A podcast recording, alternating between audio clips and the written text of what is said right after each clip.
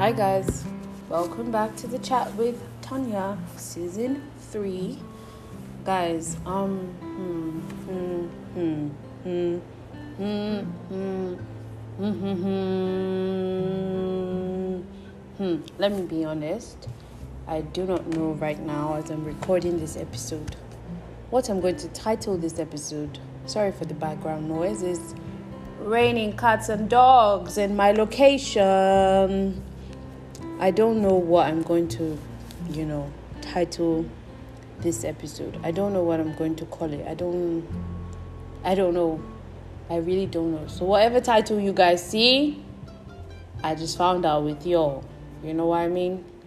But I do know what I'm trying to talk about. Have you ever been in a situation where you see God moving in different people's lives, doing like so much in other people's lives with other people, and you just start thinking of yourself and you're just like, why am I left behind?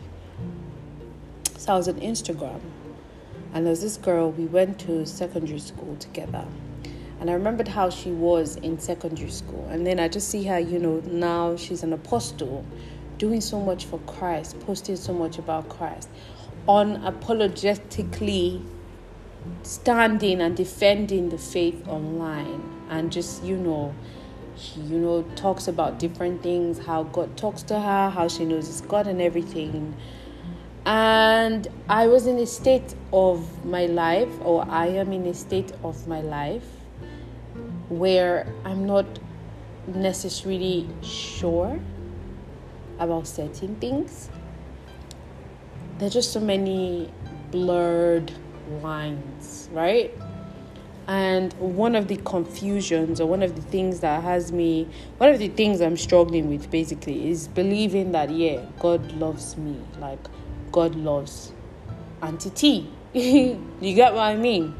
And it's been very difficult. And the absence of that certainty that God loves me affects my ability to do stuff for God and with God, right? And so I'm just seeing her, and I just realized there's so much envy inside me, and it's not just towards her. Almost like I prayed a prayer to God, surround me with good friends, and He's done that. But I find myself running away from those friends because I'm so envious of all of them because they all have this thing, and I'm like, why don't I have this thing? why don't I have this thing? Why is it difficult for me to trust God? Why is it difficult for me to hear from God? Why is it that sometimes I know it's God and other times I don't know it's God? Why is it that the few times He talks to me, it's like very, very few? Why am I so carnal? When am I going to be raising the dead? When am I going to be opening the eyes of the blind? When am I going to be preaching the gospel? When am I going to be making disciples of all nations? When am I going to be useful? When am I going to impact lives? When am I going to believe that God loves me? When would life actually start for me? It's less than 10 years to 30. What happens when I turn 30? You know, when I turned 20, I was sitting down somewhere and I just had like a mental flash to 10 years from that day, what 30 would be like. And at the time, I was very depressed. So, the 30 I envisioned was me being extremely sad for a very sad life. Now, I cannot even envision 30, it's blank.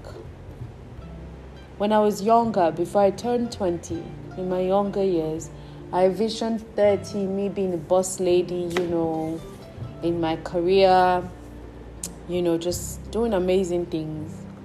And now, what's going to happen at 30? It's a question mark. What do I even want to happen to myself at 30? Question mark. I realized that I need God so much. Like, I need God, Him to help me. I need Him to help me with my entire life. but the Bible says, Seek first the kingdom of God, and all things will be added unto you. And it's so weird how, in me right now, is a desire to do things that please God because I just know that all the other things, all my other worries will be resolved once I start seeking God. And everyone tells me, you know, I've had a very terrible experience. Guys, I really don't know where we're going with this, but let's be flowing. I've had a very terrible experience, you know, with God's word, with the church. And so it's very difficult to. My first experience with God was not beautiful. My first experience, first encounter, it was terrible. And it's like been in the way of me having a genuine relationship with God. But I realized that sometimes people misrepresent God. Just like we have people misrepresenting companies, people re- misrepresenting other people. So I can send someone to you to act on my behalf or stand in my place, and the person makes a fool of not just themselves but me. Because it's shalom, that person you sent is an absolute crappy person. And not only would you be so irritated at that person, you would doubt me. And doubt when I tell you this person is good, you remember that one person that I said was good, but made it full of themselves and full of me, and you will not trust me. And you say, hmm, hmm, is that not how she said this person was good? So people misrepresent God. It happens in real life and it happens with God too. And now I'm like, people misrepresent you. I want to know you. I have cycles. I start going well with God, something happens, break down. Takes me weeks to get back up. I get back up, something happens, break down. Weeks to get back up. I can't be like that for the rest of my life. I cannot turn 30 like that. How do I break that cycle? What do I do to break that cycle? a year to 25, I'm almost in my mid 20s. What do I do to break that cycle? How do I break cycles? You know, there's so many questions, so many things on my mind, you know? But we're losing track. Let's go back. So I see people and they have this wonderful relationship with God or so it seems. And why am I saying so it seems? Because every human being has gone through a traumatic story or a struggle. No one has it easy. No one has it smoothly. Even when you see rich people, that's why I don't like when we gate gatekeep rich people's pain. Even when you see rich people, just because money is not a problem for them doesn't mean that they don't have other problems. Some of them are being beaten by their wives, beaten by their husbands, abused, all sorts of things happening to them. So everyone has a toxic story. Everyone has a sad past. It's what you make of this sad past that decides your future. So it can either make or break you, or you, yeah, so it can either make or break you. So it's either you let God turn that sad story into a story of hope, or you stay where you are and you continue to wallow in your defeat and self pity and sadness and all of that. I know what you're thinking. Easier said than done, Auntie T. Easier said than done, Charles. Yep, easier said than done because I'm in that exact position right now. But look at my I look at this friend and I just remember where she was. Thank God I'm not a judgmental person, but I know judgmental people. I live with some, so I know how they think. Would say ah, this one God can never use. Actually, some of the people they've told me God can never use, I always see God using them. So beautiful. And I see her now, and God is using her to do amazing things. Just like Paul, who was a killer, murderer, God can never use such a person. And God used Paul to do amazing things. God can use anyone. God can do with anyone. And what God does for one, He does for all. I don't yet truly believe it, but I'm holding on to His word. And one prayer I'm asking Him is reveal yourself to me. Reveal yourself to me. Show me who you are. Let me know you for myself. Let me know you. I want to know you. I want to see your face. I want to know your ways. I want to touch your grace so I can lead your ways. I want to see you just the way you are. I want to see you. So that's my prayer for myself. And that's my prayer for anyone listening to this podcast that's like me. You see other people and you're envious of their relationship with God. You're wondering when it will be you. You're wondering when it will be you that God will use. I feel like you should just make that prayer. Tell Him, I want to know you. Tell Him to set your heart right. Tell Him to give you, because you know, I'm searching myself and I'm asking myself, why do you want to be used by God? Is this so that people will see you and you'll be known for? Is this so that the light will be shined on you or so that you can be a pointer to God's kingdom? Why do you want to heal the sick, open the eyes of the blind? Why do you want to make impact? Does it have anything to do with you feeling better about yourself? Or is it truly and purely from a heart of helping God achieve the things that He wants to achieve through you, pleasing God and helping people? What's your why? If your why is not right, if there's any selfish motivation, in your why. Ask God to help you. And He will. Not there yet, but the process has started in my life and I can see certain things. So I know He will.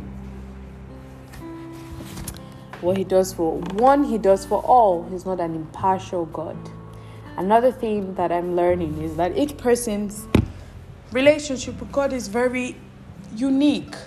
I have a very unique experience, and one day I would share. My experience is very, very unique. At the start of this podcast, I mentioned that I am an Ada, and I mentioned the difficulty that comes with being an Ada. I also mentioned that I am the Ada of a general overseer of a very prominent church. I mentioned that. It does not come very easy, just that position. Now, that aside, irrespective of who my parents are, there are things that have occurred that are occurring within the family space that are very toxic. And whilst other people can run to church and find help, because of my position, I cannot find help or have not been able to find help, and it has been very difficult for me to navigate Christianity.